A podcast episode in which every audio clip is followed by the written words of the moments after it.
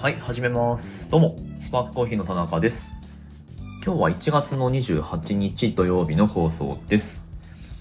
仙台市若林区連合工事というところでロースターをやってます。私のコーヒーのお話をするポッドキャストです。なるべく毎日配信してますけれども、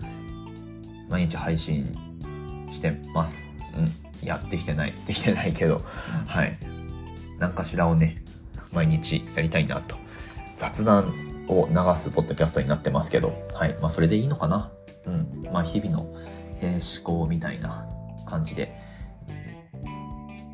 続けていければなと 思います。はい。えっとね、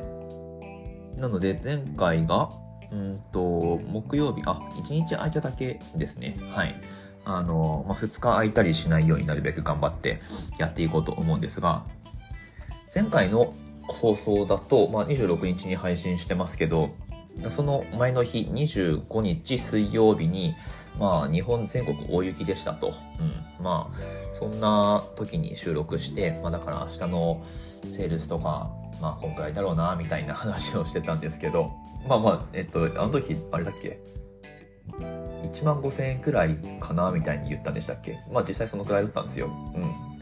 まあ、すごく悪くもなければ、まあでも全然良くはないっていう、まあそんな感じですね。昨日はもっと2万いくらとか、まあそんな感じだったんですけど、まあそれでも、まあ、うん、そこそこ、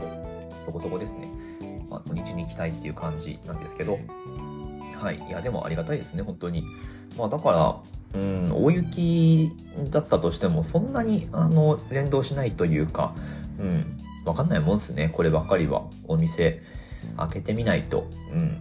まあ、さすがにお雪降ってる間とかはね、まあだから水曜日にお店やってたら、多分、まあ、ノーゲスの可能性もあったのかな。わかんないですけど。うん。まあでも本当に、えー、ありがとうございます。もしかすると聞いてくださってお店に来てくれてるのかもしれないし、はい、楽天とかでね、注文入れてくださってるのかもしれないですけど、楽天の注文も最近、最近なんかほんとまた新規のお客さんがポコポコと日本全国からご注文を、えー入れてるみたいでして、本当にありがたいなと思います。もっともっと注文ください。はい。よろしくお願いします。まあそんなこんなで、えーまあ日々コーヒーをやってるわけなんですけど、昨日はですね、学校の授業でした。うん、後期の一番最後の授業だったんですけど、まあ最後の授業ともなるとね、まあ、実際問題なんか教えることってもはやないわけですよ。ない、ないわけじゃないけど、うん、ね、まあ、その期ごとにお題があるわけで、まあ、そのお題をもうクリアしているので、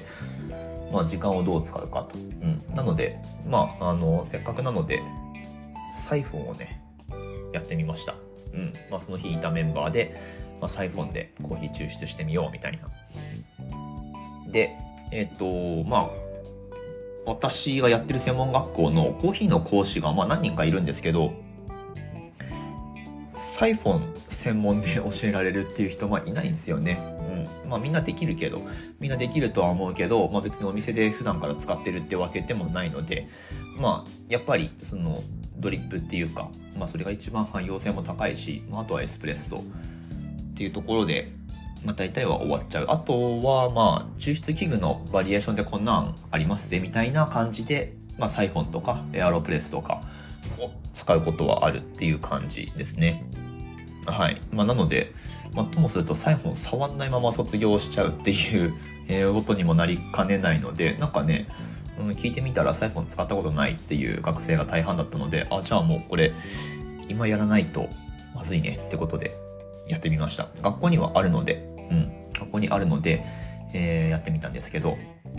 まあ、サイフォンですよ。サイフォン。サイフォンコーヒー。ご存知でしょうか？今、どうなんですかね？うーん、どうなんでしょう？まあ、ある一定のそのニーズはあるっていう、まあ、視覚効果がね、すごく、えー高い。面白い抽出器具ですけど、まあ、なので、うんと、まあ、昔からの喫茶店とかだと、まあ、使われてた、メインで結構使われてた時期なんかもあって、そうそう、僕の亡くなった父がなんか、あの、まあ、たまにどやってくるのが、なんか、喫茶店ブームみたいな時に、まあ自分もその学生かなんかの時に喫茶店でバイトをしてたと。で、そこでサイフォンでコーヒーを立て立ててたんだぞ、みたいなことを、あの、しきに言われることがあったんですけど、ああ、うん、そうなんですか？みたいな 感じで聞き流してたんだけど、はい。まあでもそのくらい、あの結構メインで使われてた抽出器具だった時期もあるみたいです。うん。で、まあ今、そのスペシャルティっていうか、まあ最近のその文脈でも、ね、あのー、まあ多分海外とかで、再注目されて、うん。まあ、ブルーボトルとかね、あのー、まあその筆頭だと思うんですけど、その日本の、あそこはもう本当創業者のジェームス・フリーマンが日本の喫茶文化っていうものにすごく、あの、感銘を受けてというか、うんまあ、そこからスタートしてるんで、まあ、やっぱサイフォンバーをやりたいみたいなことを言ってたんですよね。で、サンフランシスコのミントプラザっていう、あれ、もともとなんだっけ？もともと銀行だったのかな？ミントプラザっていう、あの、建物の中に入ってるお店があるんですけど、サンフランシスコのブルーボトルそこだけ行ったこと、えー、私自身あるんですが、まあ、すごい、あの、いい感じのお店で、で、そこにサイフォンコーナーがあるんですよ。うん。ま、ハロゲンヒーターと、あのサイフォンはどこ製かな？えー、っと、日本製だったと思いますけど、山、山、なんだっけ？まあ、サイフォンの器具がこうずらっと並んでて、まあそれだけでかっこいいみたいなね。はい。まあそんな感じのお店をジェームズが作ったりとか、うんまあ、それでブルーボトルが使ってるっていうので、まあ、結構雑誌とかでもね取り上げられたりして、えー、っていう流れがあっての、まあ、日本のお店でも最近サイフォンで入れてるお店とかもまあちらほら磨けるようにまたなってきましたねっていう感じですねで、えー、まあ個人的なあの見解ですけどまあ、ショート動画とかと相性めちゃくちゃいいと思うんですよね。うん。ドリップでこう、あの、お湯さしてるところを30秒とか見せられてもあんまり面白くないんで、まあ、やっぱラテアートとか、うん。でもラテアートはまあ結構、あの、昔から定番的なものですけど、サイフォンの、その、一旦お湯が上に上がって、で、下にまた、あの、落ちていくみたいな、まあ、そういうところをショート動画に編集するっていうのが多分映えるんじゃないかなって思ってて、実際ね、まあ、ちらほらそういうのも見たりします。はい。なので、まあ、そういうのを考えても、サイフォンをお店に導入するっていうメリットは、まあ、あるのかなと。うん。まあ、その分、その扱いが大変とかね、いろいろあるんですけど、はい。まあ、そんなこんなで、サイフォンを、えー、触ってみましたよと。はい。で、まあ、正直サイフォンで入れた味は僕はすごい個人的なあの感想ですけど、あんまり好きじゃないです。まあ、ただ、よく言われるのはやっぱり入れたては美味しいと。うん、入れたては、まあ、美味しいっていうか熱いんですよね。熱いがゆえに、その香りがよく出るっていうか、うん、鼻で感じる香りがすごく、あの、強く出て、で、なんか液体の質感うんぬんとかは、あの、熱すぎるんでわかんないんですよね。飲めないし。はい。っていう、まあ、あの、そういうデメリットはあるんですけど、うん。まあまあ、でも、時間かけて飲むんだったらいいのかな。ただ時間が、コーヒーの液体自体が、そのあまり時間が経ってしまうと、そんなに、あの、ドリップで丁寧に入れたものと比べると、あんまり良くはならないんですよね。まあ、これ僕の感想ですけど。あの、そうしないような入れ方とか、あと豆とかもあるのかもしれないですけど、うん。まあ、やっぱりその、最初にえっと、コーヒーが沸騰したお湯と触れ合うことになるんですよね。うん。まあ、そこで、うん、結構その、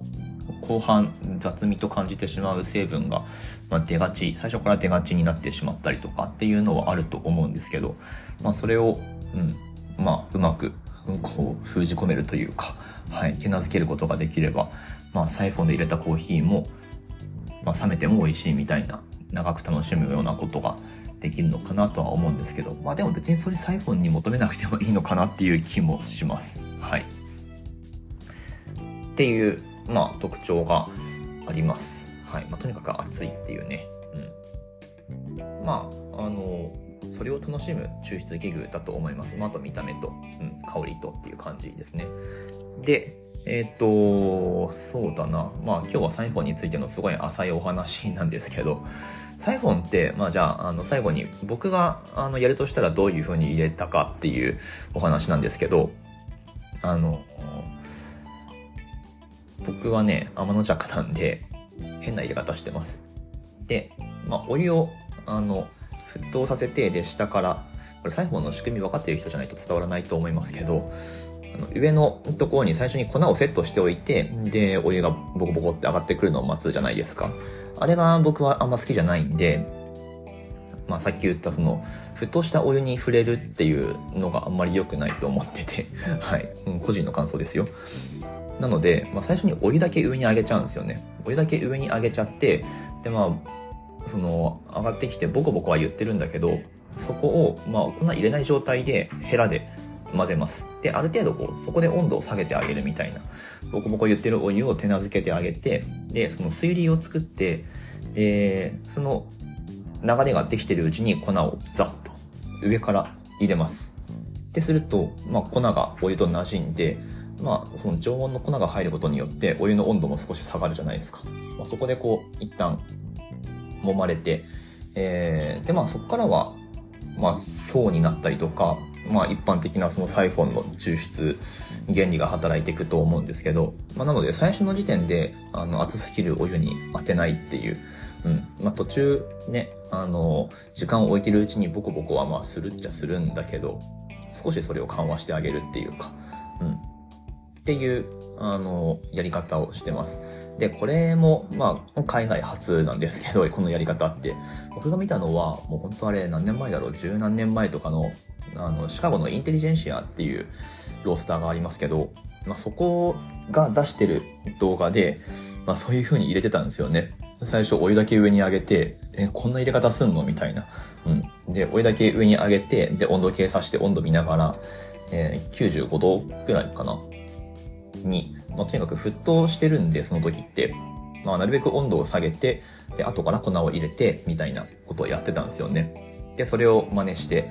で、まあ、そこから抜け出せないっていう、まあ、それが僕のサイフォンのやり方なんですけど、はい。まあまあ、そんな感じでやりましたよと。うん。まあ、味的にはなので、多分、ある程度冷めても美味しく飲める感じには、今日入れたやつも入ったんじゃないかなと思います。はい。まあ、サイフォンやってる人じゃないとわからないかもしれないんですけど、で、僕は、あの、サイフォンの専門家じゃないので、あんまりこう、大層なことは言えないですけど、まあ、やり方の一つとして、サイフォンもし触ってるよっていう方は、試してみることをお勧めします。一回やってみるのはお勧めしますよ。はい。ということで、えー、まあ、そんな感じで、今日はサイフォンについてのすごく浅いお話をしてみました。うん。これ以上深くは喋られないな、サイフォンについては。サイフォンの人たちは、めんどくさいので、あ、言っちゃった。えっと、まあいいや。はい。ということで、えー、何かしらコーヒーの話を明日もできればね、配信していこうと思います。というわけで、えー、オンラインストアをぜひご利用ください。楽天市場の方ではお買い物マラソンやってるのかな？多分やってると思いますので、エントリーできるキャンペーンにはエントリーしていただいて、お得にご活用いただければと思います。概要欄にリンク貼ってありますので、ぜひぜひコーヒー豆をオーダーしてみてください。ということで、また明日の放送でお会いしましょう。終わります。